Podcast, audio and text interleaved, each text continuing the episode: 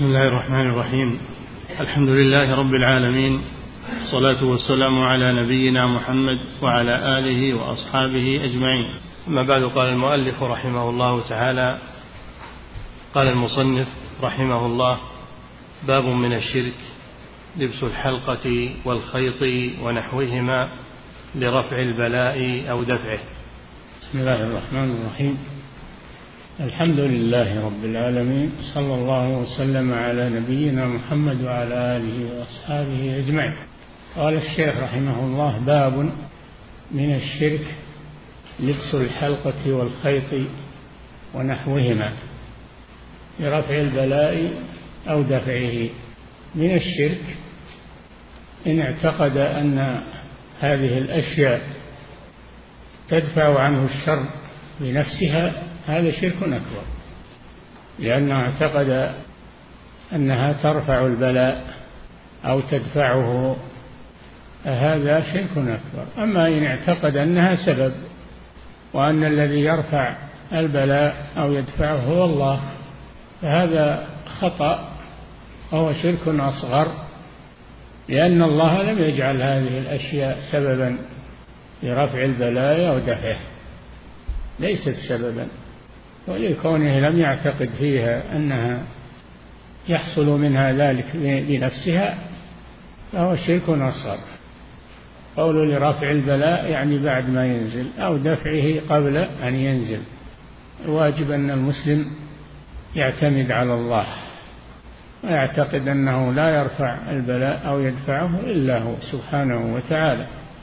ويقتصر على الأسباب المباحة مع اعتقاد أن الله هو الذي يرفع أو يدفع وإنما هذه أسباب شرعها الله سبحانه مثل الأدوية تداوى بها الإنسان هذا سبب والشافي هو الله سبحانه وتعالى.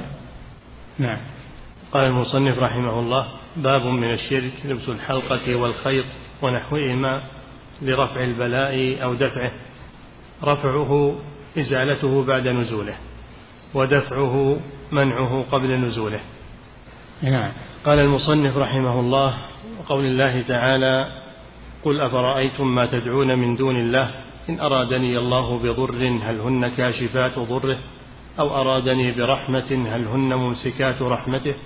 قل حسبي الله عليه يتوكل المتوكلون.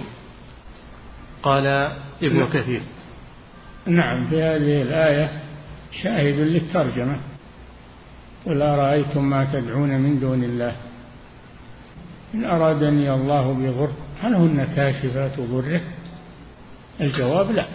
أو أرادني برحمة هل هن ممسكات رحمة رحمته؟ يعني مانعات الرحمة عني؟ لا. لم يجيبوا لم يجيبوا يقولون نعم إنها تمسك أو أو تكشف تكشف الشيء بعد بعد نزوله. أو تمنعه قبل نزوله فمنعه قبل النزول هذا دفع. والكشف بعد النزول هذا رفعه بعد نزوله. فالآية مطابقة للترجمة. وهذا من التحدي للمشركين. يأمر الله نبيه صلى الله عليه وسلم أن يقول للمشركين ويتحداهم أرأيتم أيخبروني؟ أرأيتم أيخبروني ما تدعون من دون الله من الأصنام والأشجار والأحجار والأضرحة والقبور والأولياء والصالحين. إن أرادني الله برحمة هل هن ممسكات؟ إن أرادني الله بضر هل هن كاشفات ضر؟ أو أرادني برحمة هل هن ممسكات رحمته؟ هذا كما في قوله تعالى ما يفتح الله للناس من رحمة فلا ممسك له وما يمسك فلا مرسل له من بعده وهو العزيز الحكيم. نعم. وقول الله تعالى قل أفرأيتم ما تدعون من دون الله؟ إن أرادني الله بضر هل هن كاشفات ضره؟ أو أرادني برحمة هل هن ممسكات رحمته؟ قل حسبي الله. فلم يجيبوا فلم يجيبوا. ما ما قالوا انها تكشف أو ترفع إنها تكشف أو تمسك. ما يقدرون يجيبون. هذا من باب التحدي لهم. من باب التحدي لهم. ثم قال لرسوله قل حسبي الله. آي الله كافيني هو الذي يمسك ما يشاء ويرسل ما يشاء. ولا أحد يعترض عليه سبحانه وتعالى. وهذا هو التوحيد. أنه لا راد لما قضى لا مانع لما أعطى لا مانع لما أعطى ولا معطي لما منع. كما في دعاء الاستفتاح لا مانع لما أعطيت ولا راد لما قضيت. نعم. قل حسبي الله عليه يتوكل المتوكلون. إذا كان لا يقدر على هذا إلا الله فعليه يتوكل المتوكلون ويتركون الشرك بالله ويتركون المخلوقات يتوكلون على الله وحده عليه فليتوكل المتوكلون لا على غيره. نعم. قال ابن كثير رحمه الله أي لا تستطيع شيئا من الأمر. ابن كثير رحمه الله هو إسماعيل بن كثير أبو الفداء عماد الدين إسماعيل بن كثير رحمه الله إمام جليل من تلاميذ شيخ الإسلام ابن تيمية رحمه الله. كذلك الذهبي من تلاميذ شيخ الإسلام ابن تيمية والمزي كل هؤلاء يتلمذوا على شيخ الإسلام ابن تيمية وهم من علماء الحديث المتضلعين. تفسيره هذا من أجود التفاسير على منهج السلف وهو يعتمد في تفسيره على تفسير القرآن بالقرآن أو تفسير الكتاب بالسنة أو تفسير القرآن بتفسير الصحابة أو تفسير القرآن بتفسير التابعين. هذه الخطة التي مشى عليها وذكرها في مقدمة تفسيره. نعم. قال ابن كثير رحمه الله أي لا تستطيع شيئا من الأمر. لا تستطيع هذه الآلهة من دون الله لا تستطيع شيئا من الأمر لا من الرفع ولا من الدفع. نعم. قل حسبي الله أي الله كاف من توكل عليه. أي نعم. ولا حاجة إلى غيره. الله كافي. نعم. عليه يتوكل المتوكلون كما قال هود عليه, عليه أي لا على غيره. هذا من باب الحصر. تقديم المعمول على العامل يفيد الحصر. عليه أن يتوكل المتوكلون أي لا على غيره. نعم. عليه يتوكل المتوكلون كما قال هود عليه السلام حين قال له قومه إن نقول إلا اعتراك بعض آلهتنا بسوء. قال إني أشهد الله واشهدوا أني بريء مما تشركون من دونه فكيدوني جميعا ثم لا تنظرون. إني توكلت على الله ربي وربكم ما من دابة إلا هو آخذ بناصيتها إن ربي على صراط مستقيم. هود عليه السلام أرسله الله إلى عاد القبيلة العاتية التي أعطاها الله قوة في الأجسام وبسطة في الأجسام اغتروا بقوتهم قالوا من أشد منا قوة؟ أولم يروا أن الله الذي خلقهم هو أشد منهم قوة. فبماذا أهلكهم؟ هل الله أرسل عليهم أرسل عليهم قوة من السماء؟ آه، غلبتهم؟ لا أرسل عليهم الريح. أرق شيء وألطف شيء أرسلها عليهم فقضت عليهم. أرسل عليهم الريح فقضت عليهم مع غلظ أجسامهم وقوة أبدانهم وقالوا من أشد منا قوة؟ هذه الريح ترفع الواحد منهم إلى السماء ثم تنكسه على رأسه فتدق عنقه فأصبحوا كأعجاز نخل منقعر. أعجاز نخل طوالهم كبار أعجاز نخل منقعر. هؤلاء هم هاد طاغية. لما دعاهم هود عليه السلام إلى الله وهم في أرض الأحقاف في جنوب شرق الجزيرة. لما دعاهم إلى الله وأمرهم بعبادة الله ونهاهم عن الشرك فإنهم هددوه بآلهتهم أن تنتقم منهم. إن نقول إلا اعتراك بعض آلهتنا بسوء هل يصابك هذا؟ هذا جنون. وهو من هذه الآلهة. أصابته بزعمهم. إن نقول إلا اعتراك بعض آلهتنا بسوء. تحداهم عليه الصلاة والسلام. فقال إني أشهد الله واشهدوا. أني بريء مما تشركون من دونه. فكيدوني جميعا. أنتم وآلهتكم ثم لا تنظرون. لا تتأخروا في عقوبتي. وكيدي كيدوني جميعا ثم لا تنظرون. السبب إني توكلت على الله ربي وربكم.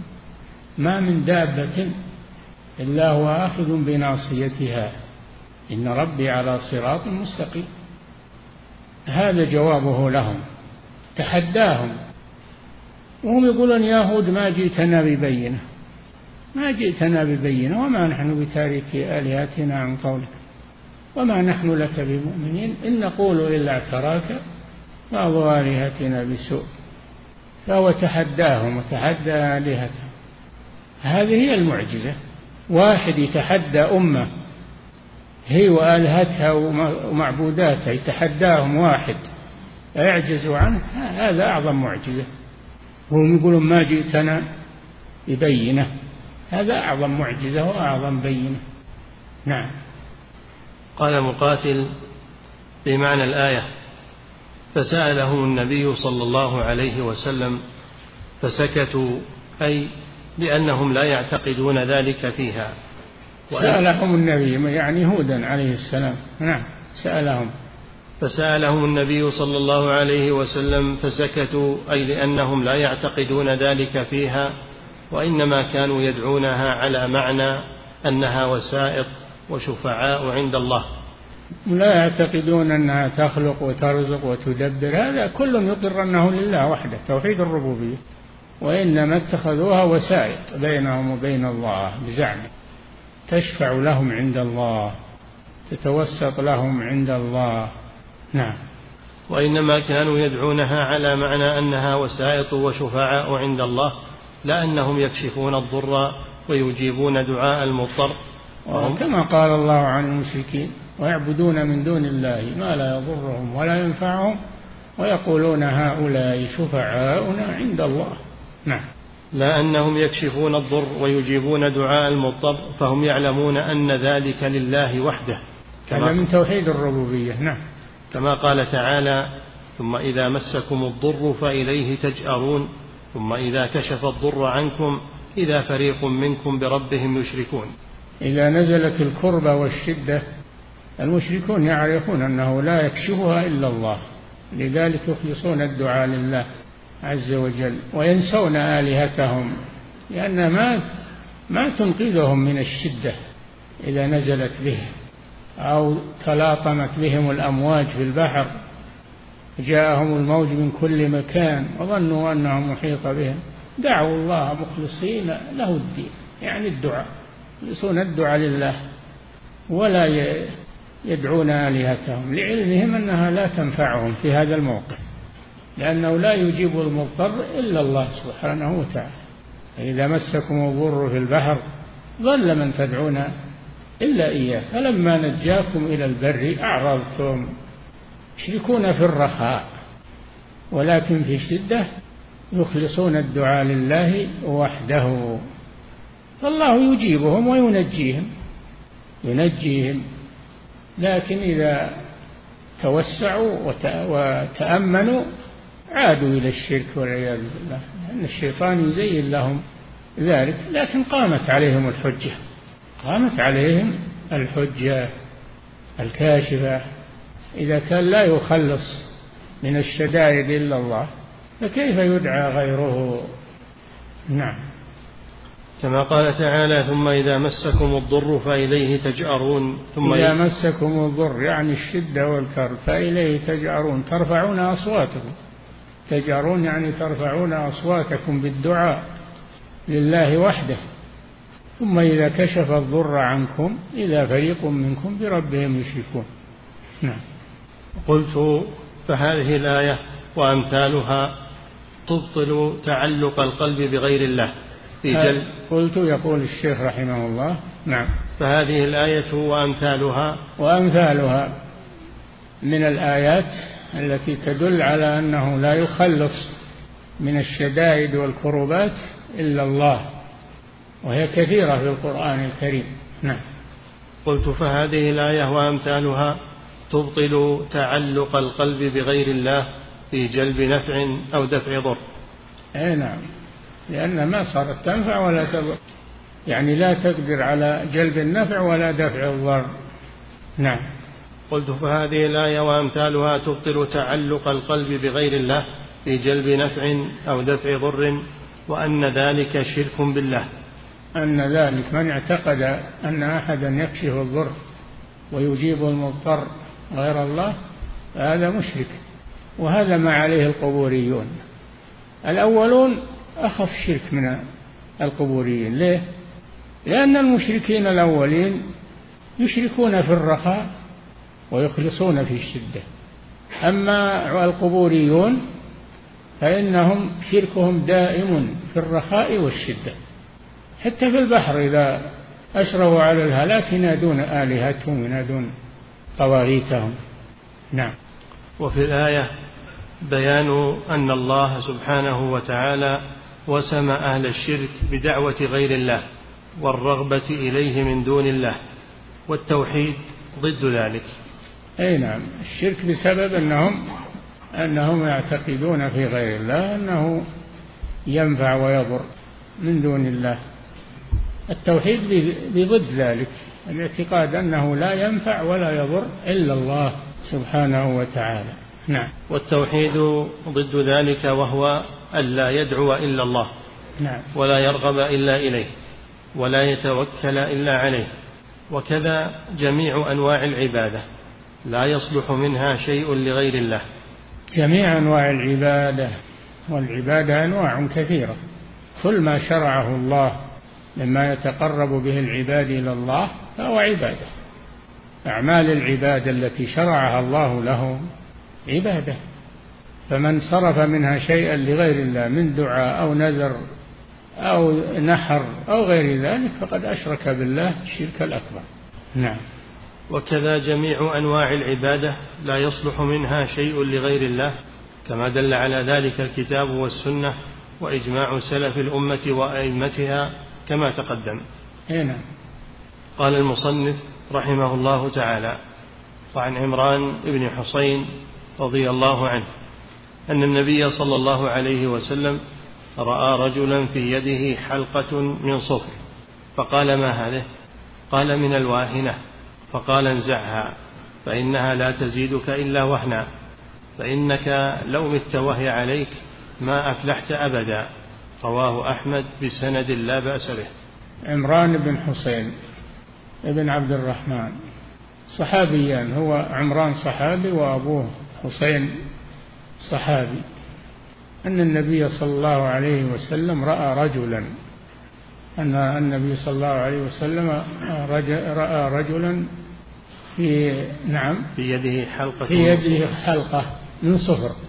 نوع من الصهر نوع من المعادن معروف. فقال ما هذه؟ قال له الرسول ما هذه؟ هذا في دليل على أنك لا تنكر على أحد حتى تسأله. عن فعله هذا وش قصده؟ وش قال ما هذه؟ قال من الواهنة نوع من الحمى يعني لبستها تدفع عني الحمى. فقال النبي صلى الله عليه وسلم انزعها انزعها من يدك فإنك لو مت وهي عليك لم تنزعها ما أفلحت أبدا لأن المفلح لأن المشرك لا يفلح, لا يفلح أبدا وهذا الشرك فدل على أن لبس الحلقة والخيط ونحوهما لرفع البلايا ودفعه أن هذا الشرك وأن من مات عليه لا يفلح أبدا. وهذا مطابقة الحديث للترجمة. نعم. قال من الواهنة فقال انزعها فإنها لا تزيدك إلا وهنا. فإنك لو مت وهي عليك ما أفلحت أبدا. رواه أحمد بسند لا بأس به. نعم. قال الإمام أحمد حدثنا خلف بن الوليد حدثنا المبارك عن الحسن قال أخبرني عمران بن حصين أن النبي صلى الله عليه وسلم أبصر على عضد رجل حلقة. قال هذا طريق آخر نعم. قال أخبرني عمران بن حسين أن النبي صلى الله عليه وسلم أبصر على عضد على عضد رجل حلقة. قال أراها من صفر. فقال ويحك ما هذه؟ قال من الواهنة. قال أما إنها لا تزيدك إلا وهنا. لا تزيدك إلا وهنا يعني ضعفا في دينك وإيمانك وحتى في جسمك. سلط عليه المرض. إذا اتخذها خوفا من المرض سلط عليه المرض ولا تدفع عنه شيئا. نعم. قال أما إنها لا تزيدك إلا وهنا انبذها عنك. فإنك لو مت وهي عليك ما أفلحت أبدا. لأن المشرك لا يفلح أبدا لا في الدنيا ولا في الآخرة. نعم. ورواه ابن حبان في صحيحه فقال فإنك إن مت وكلت إليها. إي نعم إن مت وكلك الله إليها. فهي ما تنقذك من النار ما تنقذك من النار والعذاب يوم القيامة. نعم. والحاكم وقال صحيح الإسناد وأقره الذهبي. نعم. ورواه ابن حبان في صحيحه فقال فإنك إن مت وكلت إليها. والحاكم وقال صحيح يعني ورواه الحاكم أبو عبد الله في مستدركه. نعم. والحاكم وقال صحيح الإسناد وأقره الذهبي. الذهبي له تعليقات على مستدرك الحاكم فإذا أقره على تصحيح الحديث فإنه يكون صحيحا نعم. وقال الحاكم أكثر مشايخنا على أن الحسن سمع من عمران وقوله في الإسناد حسن البصري يعني سمع من عمران يعني فهو متصل. وقوله في الإسناد أخبرني عمران يدل على ذلك. قوله في الإسناد قول الحسن في الإسناد أخبرني عمران يدل على الاتصال. وأنه تلقاه عنه مباشرة فليس فيه انقطاع بين الحسن وعمران. نعم. قوله عن عمران ابن حسين أي ابن عبيد ابن خلف الخزاعي أبو نجيب بنون وجيم مصغر صحابي ابن صحابي أسلم عام خيبر ومات سنة اثنتين وخمسين بالبصرة. اللي هو عمران بن حسين نعم. قوله رأى رجلا. في رواية الحاكم دخلت على رسول الله صلى الله عليه وسلم وفي عضدي حلقة حلقة صفر. يعني يكون الراوي وهو عمران هو الذي لبس هو الذي كان لابسا لهذه الحلقة. نعم. قوله رأى رجلا في رواية الحاكم دخلت على رسول الله صلى الله عليه وسلم وفي عضدي حلقة صفر نعم فهذا يبين من المراد بالرجل. نعم. فقال ما هذه؟ الحديث. فالمبهم في رواية أحمد هو عمران راوي الحديث. نعم. قوله هذا قبل أن قبل أن أن يسلم. نعم. قوله ما هذه؟ يحتمل لأنه قال له الرسول صلى الله عليه وسلم كم تعبد؟ قال سبعة. ستة في الأرض وواحد في السماء. قال له ما الذي من الذي تعده لحاجتك؟ قال الذي في السماء. الذي في السماء هو الذي يعده لحاجته ونفعه وضره. نعم. قوله ما هذه؟ يحتمل أن الاستفهام للاستفصال عن سبب لبسها. نعم ويكون الاستفهام على بابه وهو معرفة مقصوده. معرفة مقصوده ربما يكون مقصوده مباح فلا ينكر عليه إذا لم يعتقد فيها نفعا ولا ضرا. وربما يكون مقصوده أنها تنفع وتضر هذا هو محل الإنكار. نعم. دل على أن المنكر يستفصل قبل أن ينكر. نعم. قوله ما هذه؟ يحتمل أن الاستفهام للاستفصال عن سبب لبسها ويحتمل أن يكون للإنكار وهو أظهر. أي نعم. قوله من الواهنة قال أبو السعادات. السعادات ابن الأثير يعني. أبو السعادات هو ابن الأثير في لغة الحديث نعم. قوله من الواهنة قال أبو السعادات الواهنة عرق يأخذ في المنكب. وفي اليد كلها فيرقى منها. وقيل هو مرض يأخذ في العضد وهي تأخذ الرجال دون النساء. المهم أنه مرض في, في اليد مرض في اليد. فهو يزعم أن هذه الحلقة ترفع عنه هذا المرض. نعم. وإنما نهي عنها لأنه إنما اتخذها على أنها تعصمه من الألم. نعم. وفيه اعتبار المقاصد. اعتبار المقاصد إن كان قصد شيء مباح فلا ينكر عليه إن كان قصد شيء محرم ينكر عليه. نعم. قوله انزعها فإنها لا تزيدك إلا وهنا. النزع هو الجذب بقوة. أخبر أنها لا تنفع. انزعها انزعها يعني بادر بنزعها ولا تتوانى. بادر لأنها شرك نعم.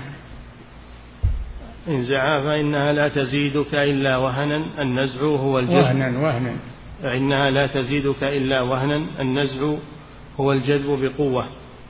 أخبر أنها لا تنفعه بل تضره وتزيده ضعفا. نعم. وكذلك لتدفع عنه الواهنة. النبي صلى الله عليه وسلم أخبره أنها لا تزيده إلا وهنا. عكس ما يريد هو. لأنها شرك. نعم. أخبر أنها لا تنفعه بل تضره وتزيده ضعفا. وكذلك كل أمر نهي عنه. فإنه لا ينفع غالبا. وإن نفع بعضه فضره أكبر من نفعه. نعم. فالمنهيات قد يكون ضررها خالصا وقد يكون ضررها أكثر من نفعها. وما كان ضرره أكثر من نفعه فإنه ينهى عنه. نعم. قوله فإنك لو مت وهي عليك ما أفلحت أبدا لأنه شرك والفلاح هو الفوز والظفر والسعادة. والمشرك لا يفلح. المشرك لا يفلح أبدا. نعم. إذا مات على شركه.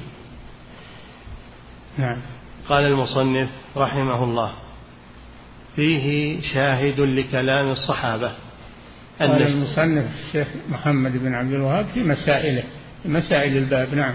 قال المصنف رحمه الله تعالى فيه شاهد لكلام الصحابة أن الشرك الأصغر أكبر من الكبائر. اي نعم. لو مت إذا إذا قلنا إن لبس الحلقة من الشرك الأصغر ومع هذا يقول الرسول لو مت وهي عليك ما أفلحت أبدا دل على أن الشرك الأصغر أعظم من الكبائر التي دون الشرك. أعظم من الزنا أعظم من شرب الخمر أعظم من الربا. نعم. لا يتساهل بالشرك. قال هذا أصغر ما يتساهل فيه. أكبر الكبائر. نعم. وأنه لم يعذر بالجهالة. أنه لم يعذر بالجهالة لو مت وهي عليك ما أفلحت أبدا. مع أنه لابسها جاهل. يوم يلبسها وهو جاهل. نعم. وفيه الإنكار بالتغليظ على من فعل مثل ذلك. وفي من يقول الآن من المرجئة يقول يعذرون بالجهل. يعذرون بالجهل. الجهل والقرآن يتلى عليهم. في تحريم الشرك والوعيد عليه بالخلود بالنار. كيف الجهل؟ إلى متى إذا ما فائدة القرآن؟ وهو يتلى عليهم وهم عرب فصحى يعرفون معناه. نعم. وفيه الإنكار بالتغليظ على من فعل مثل ذلك. أي نعم أن مسائل الشرك ينكر فيها بشدة. زجرا عنها زجرا عنها. نعم. قوله رواه أحمد بسند لا بأس به هو الإمام أحمد ابن محمد ابن حنبل ابن هلال ابن أسد ابن إدريس ابن عبد الله ابن حيان ابن عبد الله ابن أنس ابن عوف ابن قاسر ابن مازن ابن شيبان ابن دهل ابن ثعلبة ابن عكابة ابن صعب ابن علي بن بكر بن وائل ابن قاسط ابن هند ابن أفصى ابن دعمي ابن جديلة ابن أسد بن ربيعة ابن نزار ابن معدن ابن عدنان. الإمام العالم. هذه سلسلة نسبه إلى عدنان. رحمه الله رحمة واسعة. وفي أجداده شيبان ولذلك يقال أحمد الشيباني. نسبة إلى جده شيبان. نعم. الإمام العالم أبو عبد الله الذهلي الذهلي. الذهلي ثم نعم هو هو أكبر الأئمة في العلم وعلم الحديث والرواية ومعرفة الرجال وهو إمام أهل السنة. هو يلقب بإمام أهل السنة. نعم. الدهلي ثم الشيباني المروزي ثم البغدادي. البلاد التي عاش فيها. نعم ليش؟ المروزي ثم البغدادي. المروزي نسبة إلى مرو لأنه مولود في مرو. نعم. ثم البغدادي. نعم ثم آخر حياته وإقامته وموته في بغداد رحمه الله. نعم. إمام أهل عصره. نعم. وأعلمهم بالفقه والحديث. وأشدهم ورعا ومتابعة للسنة. وهو الذي يقول فيه بعض أهل السنة عن الدنيا ما كان أصبره وبالماضين ما كان أشبهه. أتته الدنيا فأباها والشبه فنفاها. خرج به من مرو وهو حمل. خرج به من خرجت أمه من مرو يعني انتقلت من مرو وهو حمل في بطنها. ولذلك يقال المروزي نسبة إلى مرو. نعم. خرج به من مرو وهو حمل فولد ببغداد سنة أربع وستين ومائة لشهر ربيع الأول. وطلب أحمد العلم سنة وفاة مالك. ولقب بإمام أهل السنة لأنه هو الذي وقف في وجوه الجهمية والمعتزلة وأبى أن يقول بخلق القرآن وحتى عذب وسحبوه في الأسواق وضربوه وسجنوه وأبى أن يقول بخلق القرآن. ثبته الله فصار إماما لأهل السنة بسبب ذلك. نعم. وطلب أحمد العلم سنة وفاة مالك وهي سنة تسع وسبعين. نعم. أقدم أقدم الأئمة الأربعة أبو حنيفة ثم الإمام مالك ثم الإمام الشافعي ثم الإمام أحمد. نعم. وطلب أحمد العلم سنة وفاة مالك وهي سنة تسع سنة تسع وسبعين فسمع من هشيم وجرير بن عبد الحميد سفيان بن عيينة ومعتمر بن سليمان ويحيى بن سعيد القطان ومحمد بن إدريس الشافعي ويزيد بن هارون. من مشايخه الإمام الشافعي. نعم. وعبد الرزاق وعبد الرحمن. الرزاق الصنعاني. سافر أخذ رحلات إلى اليمن وإلى وأخذ عن العلماء. نعم. وعبد الرحمن بن مهدي. وخلائق بمكة والبصرة والكوفة وبغداد واليمن وغيرها من البلاد. نعم كانوا يرحلون في طلب العلم إلى البلاد البعيدة ويتغربون عن بلادهم لطلب الحديث والعلم على العلماء. نعم.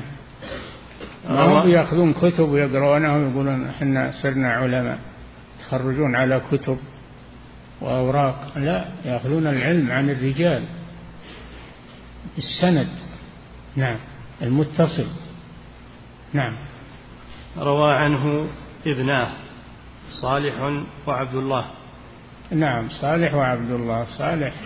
راوي عبد الله راوي المسند وله زوايد في المسند. وصالح كان من قاضيا في في بغداد. نعم. روى عنه ابناه صالح وعبد الله والبخاري ومسلم وأبو داود. وهو شيخ المحدثين البخاري ومسلم وأبو داود والترمذي كلهم من تلاميذه. نعم. والبخاري ومسلم وأبو داود وإبراهيم الحربي وأبو زرعة الرازي وأبو زرعة الدمشقي وعبد الله بن أبي الدنيا وأبو بكر الأكرم. وعثمان بن سعيد الدارمي وأبو القاسم البغوي وهو آخر من حدث عنه. هذا من كبار تلاميذه ولا تلاميذه كثيرون. نعم. وروى عنه من شيوخه عبد الرحمن بن مهدي والأسود بن عامر ومن أقرانه علي بن روى عنه بعض شيوخه بعض شيوخه الذين درسوه رووا عنه الحديث. نعم. ومن أقرانه علي بن المديني ويحيى بن معين. نعم. قال البخاري مرض أحمد لليلتين خلتا من ربيع الأول ومات يوم الجمعة لاثنتي عشرة خلت منه. وقال حنبل مات يوم الجمعة في ربيع حنبل ابن إسحاق ابن أخي الإمام أحمد. حنبل من تلاميذ الإمام وهو ابن أخيه إسحاق. نعم. وقال حنبل مات يوم الجمعة في ربيع الأول سنة إحدى وأربعين ومائتين وله سبع وسبعون سنة. وقال ابنه عبد الله والفضل بن زياد مات في ثاني عشر ربيع الآخر رحمه الله تعالى. نعم. قال المصنف رحمه الله تعالى وله عن عقبة ابن عامر مرفوعا من تعلق تميمة فلا أتم الله له. ومن ومن تعلق ودعة فلا ودع الله له. وفي رواية من تعلق تميمة فقد أشرك. التميمة ما يعلق على الأولاد تقون به العين من التعاويذ الشركية و أما إذا كانت التميمة من القرآن مكتوب فيها القرآن فقط أو الدعاء المشروع هذه محل خلاف. بين السلف منهم من أجازها ومنهم من منعها لعموم النهي عن تعليق التمائم وهذا ما يرجحه أئمة الدعوة أنها حتى وإن كانت من القرآن لا تعلق على الشخص لأنها داخلة في التمائم وفي الحديث من تعلق تميمة فلا هذا هذا عموم تعلق تميمة فلا أتم الله له. دعاء عليه. وفي الحديث الآخر من تعلق تميمة فقد أشرك.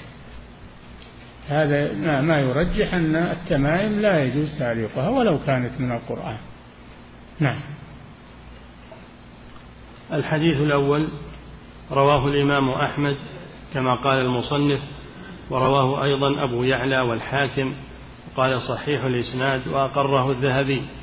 في رواية أي من حديث آخر رواه أحمد فقال حدثنا عبد الصمد ابن عبد الوارث حدثنا عبد العزيز بن مسلم حدثنا يزيد ابن أبي منصور عن دخين الحجري عن؟ عن دخين الحجري. دحين دحين عندك بالخاء؟ عندي بالخاء. لا هو دحين نعم. عن دحين الحجري عن عقبة بن عامر الجهني. أن رسول الله صلى الله عليه وسلم أقبل إليه رهط فبايع تسعة وأمسك عن واحد. فقالوا يا رسول الله بايعت تسعة وأمسكت عن هذا. فقال إن عليه تميمة. فأدخل يده فقطعها فبايعه. وقال من تعلق تميمة فقد أشرك. نعم. ورواه الحاكم بنحوه ورواته ثقات. نعم. قوله عن عقبة بن عامر صحابي مشهور فقيه فاضل ولي إمارة مصر لمعاوية ثلاث سنين ومات قريبا من الستين نعم. قوله من تعلق تميمة أي علقها متعلقا بها قلبه في طلب خير أو دفع شر قال نعم. قال المنذري خرزة كانوا يعلقونها يرون أنها قال المنذري. نعم. قال نعم. المنذري خرزة كانوا يعلقونها يرون أنها تدفع عنهم الآفات. إيه نعم. وهذا جهل وضلالة إذ لا مانع ولا دافع غير الله تعالى. نعم. وقال أبو السعادات التمائم جمع تميمة وهي خرزات كانت العرب تعلقها على أولادهم يتقون بها العين في زعمهم. فأبطلها الإسلام. نعم. قوله فلا أتم الله له. دعاء عليه. قوله ومن تعلق ودعة بفتح الواو وسكون المهملة. قال في مسند الفردوس الودع شيء يخرج من البحر يشبه الصدف يتقون به العين. يعلقونه يتقون به أنه يدفع العين عنهم. نعم. يتقون به العين قوله فلا ودع الله له بتخفيف الدال أي لا جعله في دعة وسكون. بل يلزمه القلق والضجر بسبب تعلقه بالودعة. وأخذها يبي الهدوء والسكون الله يعامله بنقيض قصده لا يتركه في ودع في دعة ولا في سكون. نعم. أي لا جعله في دعة وسكون. قال أبو السعادات وهذا دعاء عليه. نعم. قوله وفي رواية من تعلق تميمة فقد أشرك. نعم. قال أبو السعادات إنما جعلها شركا لأنهم أرادوا دفع المقادير المكتوبة عليهم وطلبوا دفع الأذى من غير الله الذي هو دافعه. لا يدفع البلاء إلا الله سبحانه وتعالى. التمائم والودع لا تدفع البلاء. هذه من أمور الجاهلية. نعم. قال المصنف رحمه الله ولابن أبي حاتم عن حذيفة أنه رأى رجلا في يده خيط من الحمى فقطعه وتلا قوله وما يؤمن أكثرهم بالله إلا وهم مشركون. وعن ولابن أبي حاتم عن نعم. حذيفة. أنه رأى رجلا. حذيفة بن اليمان نعم. ولابن أبي حاتم عن حذيفة أنه رأى رجلا في يده خيط من الحمى. يعني عاقد على يده خيط. كثير من يعقدون الخيوط على أذرعهم الآن بسبب الجهل وعدم معرفة التوحيد والعقيدة. منهم من يعلق على السيارات يعلق عليهم فرق وعلى أشياء معلقات يتقون بها العين. كل هذا كله من هذا القبيل سبب أنهم لم يتعلموا العقيدة الصحيحة فلذلك وقعوا في العادات الباطلة. نعم. قال قال ابن أبي حاتم حدثنا محمد بن الحسين بن إبراهيم بن إشكاب حدثنا يونس بن محمد حدثنا حماد بن سلمة عن عاصم الأحول عن عروة. قال دخل حذيفة على مريض فرأى في عضده سيرا فقطعه أو انتزعه ثم قال وما يؤمن أكثرهم بالله إلا وهم مشركون. إيه نعم يعني يؤمنون بالله توحيد الربوبية ويشركون في توحيد الألوهية. هذه آية من سورة يوسف ما يؤمن أكثرهم بالله إلا وهم مشركون. يعني يؤمنون بتوحيد الربوبية ويشركون في توحيد الألوهية. هذا في الجاهلية في أهل الجاهلية. ومن الناس من يسير على هذا المنهج حتى في الإسلام. نعم.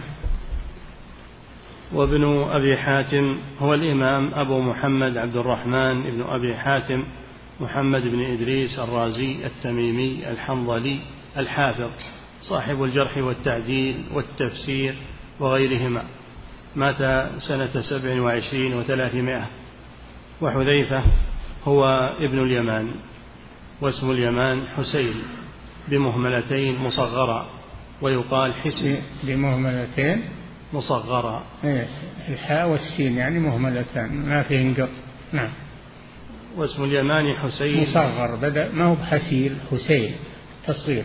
نعم. واسم اليمان حسين بمهملتين مصغرا ويقال حسل بكسر ثم سكون.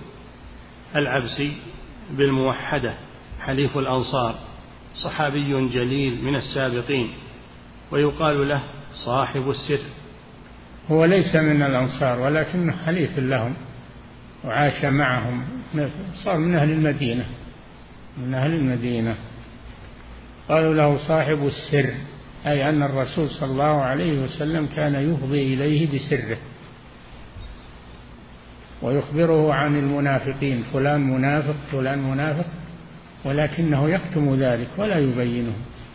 حتى إن عمر رضي الله عنه سأله بالله هل عده الرسول؟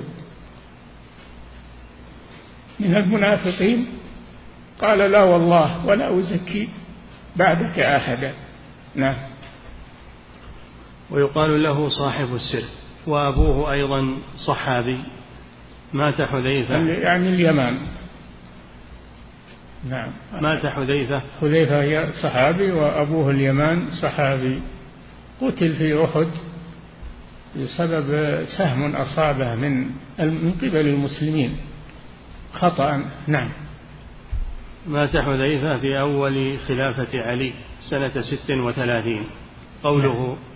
رأى رجلا في يده خيط من الحمى أي عن الحمى وكان الجهال يعلقون التمائم والخيوط ونحوها لدفع الحمى. يعقد الخيط على ذراعه ولا عضده ولا على ساقه يزعم أنه يرفع عنه الحمى. نعم.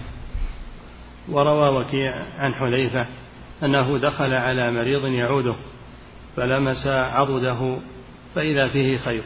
فقال ما هذا؟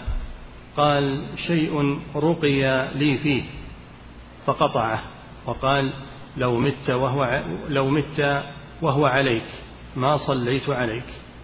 نعم لأن هذا شرك. لأن هذا شرك.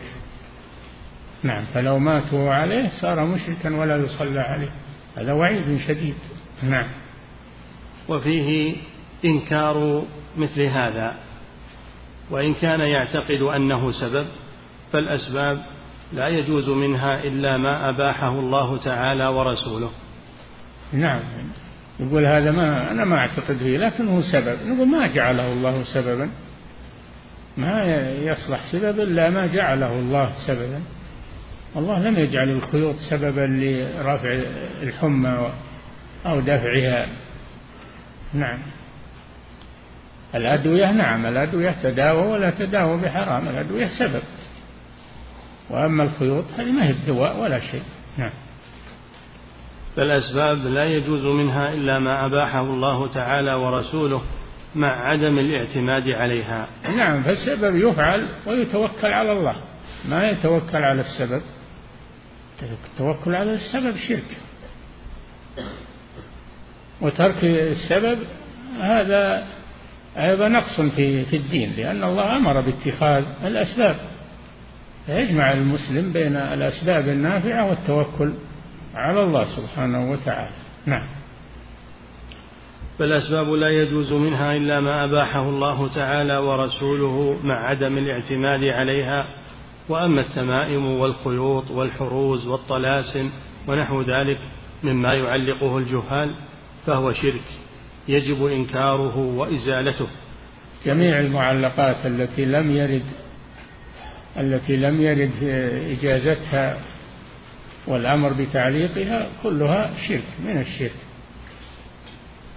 وقد لأنه إن اعتمد عليها فهو شرك أكبر وإن اعتقد أنها سبب فهو شرك أصغر لأن الله لم يجعلها أسبابا. نعم. فهو شرك يجب إنكاره وإزالته بالقول والفعل. وإن نعم لأن حذيفة قطع الخيط أزاله منه وقال لو مت عليك ما صليت عليك. وهو جاي يعوده من المرض. نعم. فهو شرك يجب إنكاره وإزالته بالقول والفعل وإن لم يأذن فيه صاحبه. يزيله ولو لم يأذن صاحبه بإزالته لأنه شرك. ما يتوقف إزالته على إذن من اتخذه نعم. قوله وتلا قوله وما يؤمن أكثرهم بالله إلا وهم مشركون. استدل حذيفة رضي الله عنه بالآية أن هذا شرك. يعني يعني الشرك الأصغر. إلا وهم مشركون يعني الشرك الأصغر. استدل بالآية النازلة في الشرك الأكبر على الشرك الأصغر. هذا دليل على أنه يستدل بالآيات النازلة التي في الشرك الأكبر يستدل بها أيضا على الشرك الأصغر. نعم. بعمومها لأنها تعم هذا وهذا. نعم. ففيه صحة الاستدلال على الشرك الأصغر بما أنزله الله في الشرك الأكبر بشمول الآية. نعم. ودخوله في مسمى الشرك. إيه نعم للعموم. وتقدم معنى هذه الآية عن ابن عباس وغيره والله أعلم. وفي هذه الآثار عن الصحابة ما يبين كمال علمهم بالتوحيد وما ينافيه أو ينافي كماله. نعم لأن اللي ينافي التوحيد هو الشرك الأكبر واللي ينافي كمال التوحيد هو الشرك الأصغر. نعم. قال المصنف رحمه الله فيه مسائل. يكفي نقف عندها. نعم. الله تعالى.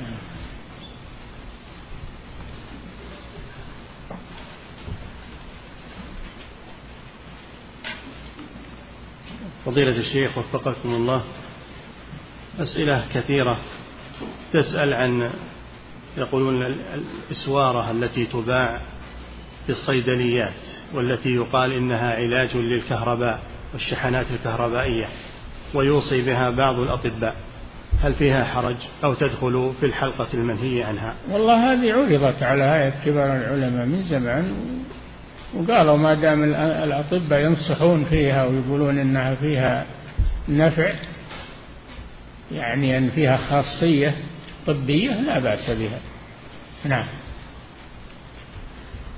فضيلة الشيخ وفقكم الله يقول إذا لقي العبد ربه يوم القيامة وقد ابتلي بالشرك الأصغر فهل يكون جزاؤه أنه تحت المشيئة كسائر الكبائر؟ أم لا بد أن يعذب بالنار وأن يدخلها؟ هو الظاهر هو الظاهر أنه يعذب بالنار لكن لا يخلد فيها. الظاهر هو الظاهر أنه يعذب أن الله لا يغفر أن يشرك به ولكنه ليس كعذاب المشرك الشرك الأكبر ولا يخلد في النار. وقد ترجح حسناته فلا يعذب يدخل في المغفرة. نعم. فضيلة الشيخ وفقكم الله يقول ما حكم التداوي إذا احتاج إليه وكان في تركه تعريض لنفسه للخطر؟ لا ما يجوز له يترك التداوي. النبي صلى الله عليه وسلم قال تداووا ولا تداووا بحرام. وقال ما أنزل الله داء إلا أنزل له دواء علمه من علمه وجهله من من جهله. فلا يترك التداوي المباح. اعتمادا على الله وتوكلا على الله. هذا سبب ولا يجوز ترك الأسباب. بل يتداوى ويتوكل على الله. إن الشافي هو الله وإنما الدواء سبب. نعم. فضيلة الشيخ وفقكم الله. يقول هل قول حسبي الله تعتبر من الدعاء على الشخص عندما يحصل عليه ضرر أو ظلم؟ حسبي الله يعني الله كافيني. إذا كان ينوي بهذا بعضهم يقول حسبي الله عليك. حسبي الله عليك يعني كأنه يتوعده أما حسبي الله فقط فهو نعم والله حسب الجميع. نعم. فضيلة الشيخ وفقكم الله. يقول في قوله سبحانه هل هن كاشفات ضره. يقول هن بضمير الإناث. يقول لما لم تأتي بضمير الجمع وبضمير المذكر مع أن الأصنام هي جمع ذكور؟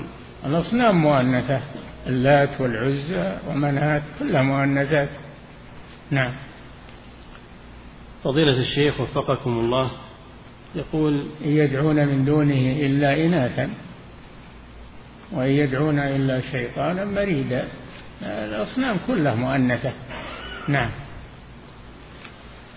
فضيلة الشيخ وفقكم الله يقول ما يلبسه بعض الشباب من المغاطات والأربطة التي تجعل على اليد لأجل الزينة؟ هل لا ما يجوز هذا. ما يجوز للشباب والذكور أنهم يلبسون الأسورة ولا التشبه بالنساء. التشبه بالنساء السلاسل والأشياء ذي نعم. فضيلة الشيخ وفقكم الله يقول هل تعلق المريض بالطبيب بقصد تلقي الشفاء يعتبر نوعا من الشرك؟ إذا اعتمد على الطبيب فنعم نوع من الشرك. أما إذا اعتقد أن الطبيب سبب وأن الله هو الذي يشفي إنما الطبيب والدواء سبب لا بأس بذلك. نعم.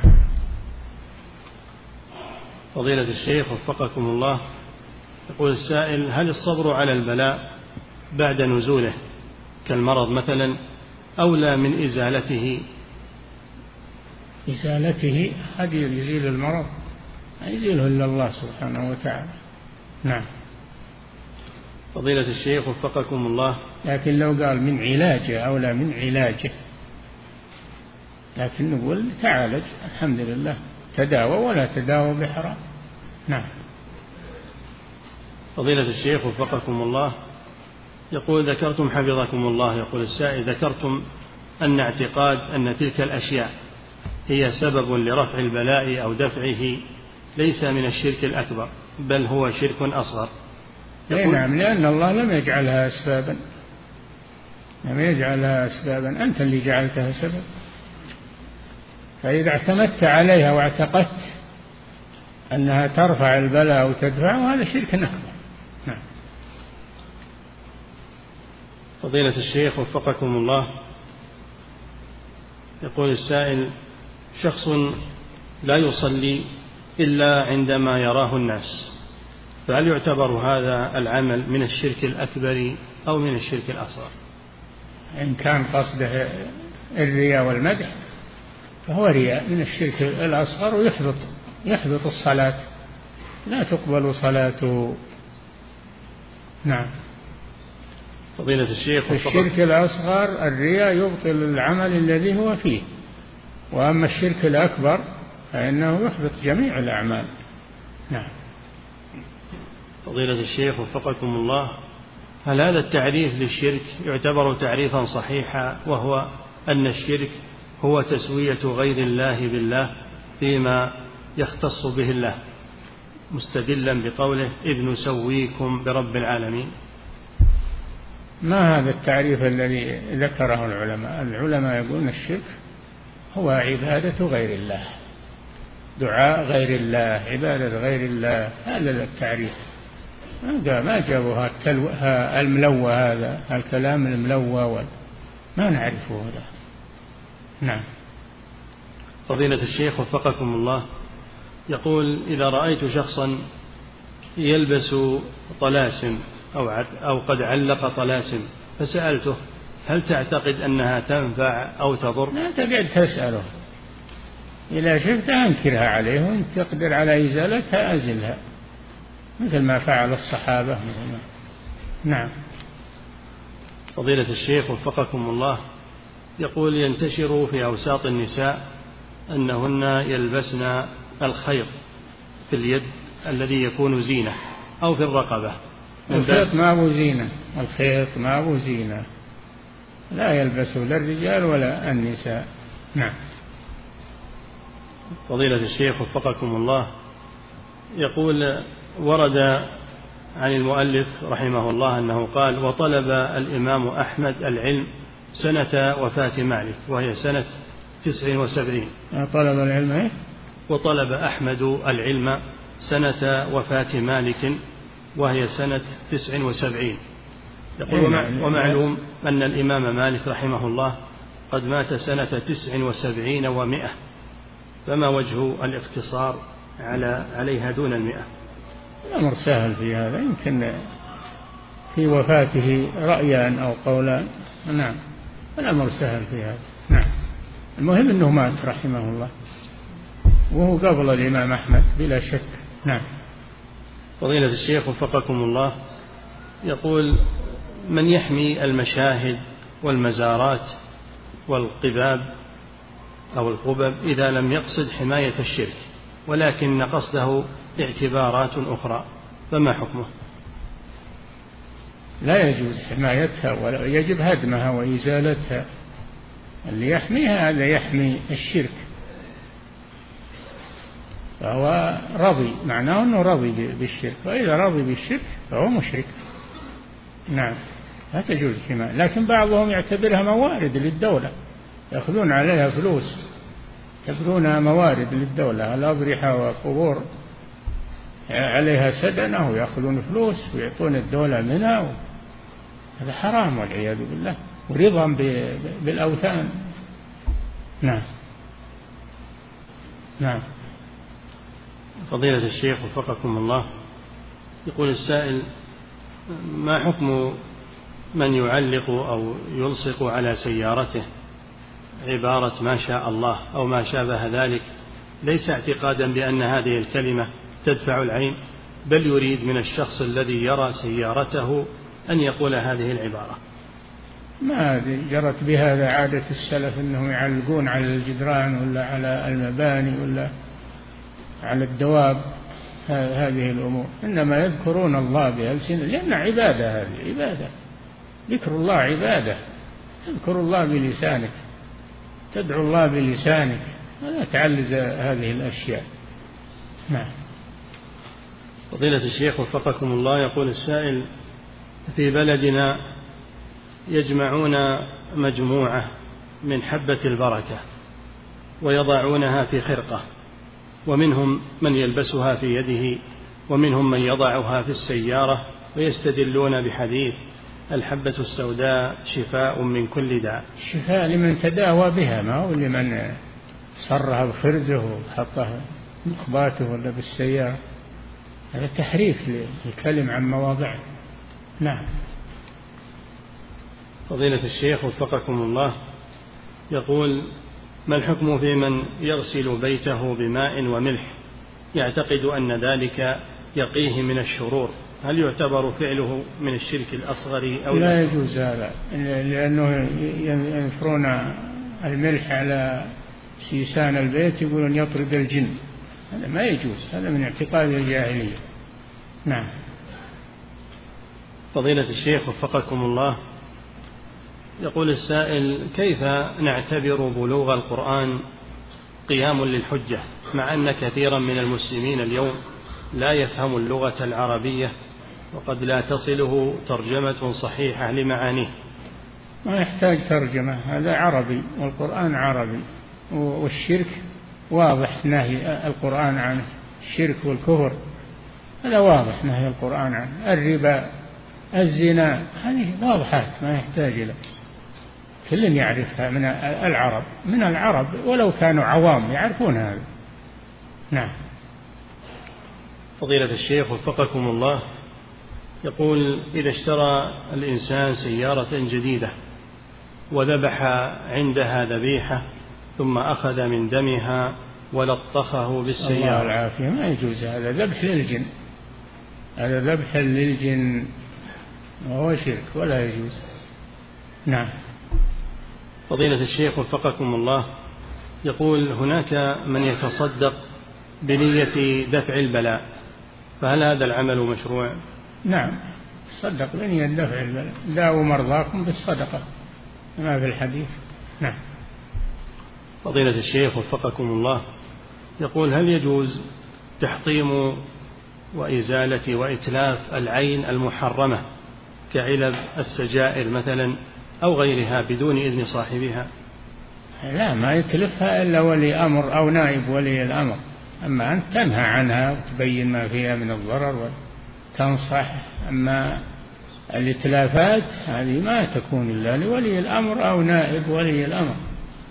نعم. فضيلة الشيخ وفقكم الله يقول السائل في قول الصحابي رضي الله عنه حذيفة قوله لو مت وهو عليك ما صليت عليك. يقول هو لم يقع في الشرك الأصغر في الشرك الأكبر بل هو شرك أصغر. فما التوجيه في ذلك؟ أي نعم التوجيه في ذلك أن هذا الشرك ومن مات على الشرك لا يصلى عليه ولا تفصل. لا تفصل في هذا. نعم. فضيلة الشيخ وفقكم الله يقول السائل إذا مات المبتدع فهل يجوز ذكره ببدعته ليحذر الناس من شر هذه البدعة؟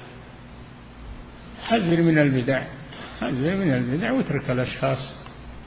إلا إن شفت واحد مغتر بهالشخص وأنه يأخذ عنه معجب بين له أن هالشخص ما يصلح وأنه مبتدع. نعم. فضيلة الشيخ وفقكم الله يقول السائل هل ورد أن من علامات حسن الخاتمة خاتمة المسلم نزول المطر أثناء دفنه؟ لا أبد. نعم. ما هم من العلامات؟ نعم. المطر ينزل إذا أراد الله سبحانه وقت الدفن وغيره. نعم. فضيلة الشيخ وفقكم الله يقول من غسل ميتا فهل يجب عليه أن يغتسل أو يتوضأ؟ استحب له أن يتوضأ مذهب الحنابلة من نواقض الوضوء تغسيل الميت والله أعلم. نعم. فضيلة الشيخ وفقكم الله يقول السائل إذا ذبح الحاج القارن ذبح الهدي خارج حدود الحرم جهلا منه فما الحكم في ذلك؟ هدي إيش؟ هدي قرآن أو تمتع؟ نعم قرآن ما يجزي ما يجزي إلا في الحرم، هديا بالغ الكعبة. نعم. فضيلة الشيخ وفقكم الله يقول من كان عليه صيام من رمضان فصام عاشوراء بنية القضاء وبنية عاشوراء لا ما يصلح هذا يا أخي لا تضيز على نفسك صم يوم عاشوراء تطوعا وصم يوم القضاء متى ما أردت. نعم. فضيلة الشيخ وفقكم الله يقول السائل إذا كان الدواء له أعراض جانبية ضررها أكبر من نفعها فما الحكم في استعماله حينئذ؟ والله يا أخي الدواء ما تأخذه أنت من نفسك شاور الأطباء المختصين. يمكن تأخذه يقتلك ما تأخذ الدواء إلا برأي الطبيب يصرفه لك الطبيب المختص نعم فضيلة الشيخ وفقكم الله يقول السائل أنا طالب في السنة أو في المرحلة الابتدائية وفي مدينتنا أقامت الجمعية الخيرية سباقا للجري؟ للجري على الأقدام إيه؟ وللمشاركة يجب أن تدفع خمسين ريالا. ما يجوز هذا. يجوز المسابقة على الأقدام والمصارعة ولكن ما يؤخذ عليها جوائز. حرام أخذ الجوائز عليها. نعم. فضيلة الشيخ وفقكم الله يقول هل الأصل في اللحوم والذبائح الإباحة أو التحريم؟ إيش؟ هل الأصل في اللحوم والذبائح الإباحة أو التحريم. ما ذكر اسم الله عليه هو حلال وما لم يذكر اسم الله عليه هو حرام. نعم. فضيلة الشيخ وفقكم الله ورد عن رسول الله صلى الله عليه وسلم أنه قال من ترك صلاة العصر فقد حبط عمله. يقول هل المراد من تركها كليا أو من أخرها عن وقتها أحيانا؟ المراد بتركها إخراجها عن وقتها بدون عذر. تركها يعني أخرجها عن وقتها بدون عذر. نعم. فضيلة الشيخ وفقكم الله يقول من باع على أحد أبنائه أرضا بأقل من قيمتها في السوق فهل فعله جائز أم يلزم بأن يبيعها بسعرها الحالي؟ يبيعها مثل ما يبيعها على غيره. ما يحابي معه ما يحابي معه على أنه لبه دون إخوته الآخرين. ما يجوز هذا. يبيعها مثل ما يبيعها على غيره سعرها. نعم. فضيلة الشيخ وفقكم الله يقول السائل من كان يخرج منه أو من جسمه رائحة كريهة فهل يعد هذا عذرا مسقطا لصلاة الجماعة. إذا كان يؤذي المصلين نعم. فلا يقربن من أكل ثوما أو بصلا فلا يقربن مصلانا وليقعد في بيته. إذا كان يؤذي المصلين فإنه الأذى ما ما يسوغ له حضور الصلاة وأذية المصلين. لكن بإمكانه يتخذ أشياء إنه يتلثم إنه يعمل أشياء تذهب الرائحة. نعم. يعالج علاج طبي. نعم. فضيلة الشيخ وفقكم الله. يقول السائل هل ورد أن الرسول صلى الله عليه وسلم قرأ سورة قاف؟ في خطبة الجمعة؟ بعضها. قالت إحدى الصحابيات ما حفظت القاف والقرآن والقرآن المجيد إلا من لسان رسول الله صلى الله عليه وسلم يقرأها كل جمعة على المنبر. يعني يقرأ بعضها وفي الجمعة الثانية يكملها. ما يقرأها كاملة في الخطبة. نعم. فضيلة الشيخ وفقكم الله. يقول هل هناك صوفية محمودة وصوفية مذمومة؟ أبدا البدعة ما هي محمودة لكن التصوف بعضها أخف من بعض. بعضها أخف من بعض. وإلا كل التصوف مذموم وبدعة. نعم. فضيلة الشيخ وفقكم الله يقول هذا سؤال من امرأة تقول ما حكم أخذ المرأة للإبر الهرمونية؟ التي تأخذها من أجل أن تحمل بتوأم. والله ما أدري هذا أمر يرجع فيه للأطباء نعم.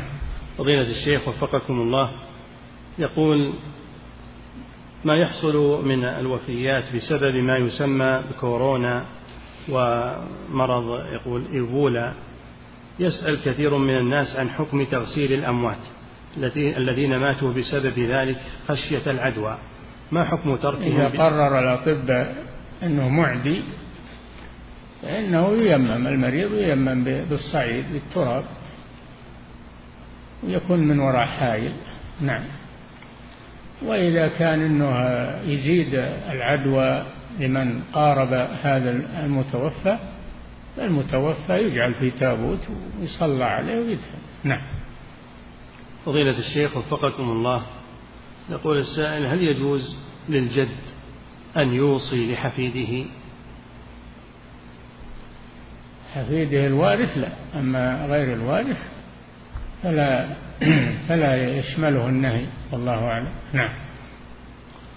فضيلة الشيخ وفقكم الله يقول ما حكم السفر للسياحة في بلاد مسلمة لكن يغلب فيها ظهور المنكرات الظاهرة؟ ما يجوز السياحة لبلاد غير ملتزمة وفيها منكرات ظاهرة ما يجوز السياحة إليها. نعم. فضيلة الشيخ وفقكم الله هذا سائل من أمريكا يقول عندنا في أمريكا من يزهد الناس في قراءة كتب الشيخ محمد بن عبد الوهاب رحمه الله ويقول بأنها لا تنفع المسلمين في المجتمع الأمريكي المسلم. فما توجيهكم بارك الله فيكم؟ كتب الشيخ مأخوذة من الكتاب والسنة. في أمريكا وغيرها تقرأ في أمريكا وغيرها. واللي يريد الهداية؟ ويقصدها الله جل وعلا يهديه واللي ما يريد الهداية مع المالك فيه حيلة. نعم. فضيلة الشيخ وفقكم الله. يقول هل صحيح أنه يجوز شرب الماء في صلاة النافلة. يروى عن ابن الزبير رضي الله عنه لأنه كان يطيل القيام. ابن الزبير كان يطيل القيام يحتاج إلى شرب, إلى شرب الماء وهو يصلي. هذا في النافلة أما في الفريضة ما ورد هذا. نعم. فضيلة الشيخ وفقكم الله يقول إذا كان الجنين عمره دون الأربعين فهل يجوز إسقاطه؟ لا يجوز إسقاطه. إيش السبب في إسقاطه؟ الحمل ما يجوز إسقاطه. إلا إذا كان على أمه خطر. إذا كان على أمه خطر إذا بقي فيها قرر الأطباء هذا يسقط. نعم. فضيلة الشيخ وفقكم الله. يقول هل يجوز غيبة رجل هل يجوز غيبة رجل لا يعرفه الحاضرون في المجلس؟ وهل صحيح أنه لا غيبة لمجهول؟ لا تغتب أحدا ولا فائدة في الغيبة. وش الفائدة من الكلام في الناس واغتيابهم؟ ولو لم تذكر اسمه اترك الغيبة. ولا يغتب بعضكم بعضا. الآية عامة. ولا يغتب بعضكم بعضا. المسلم لا تجوز غيبته. نعم. انتهى. الله تعالى أعلم.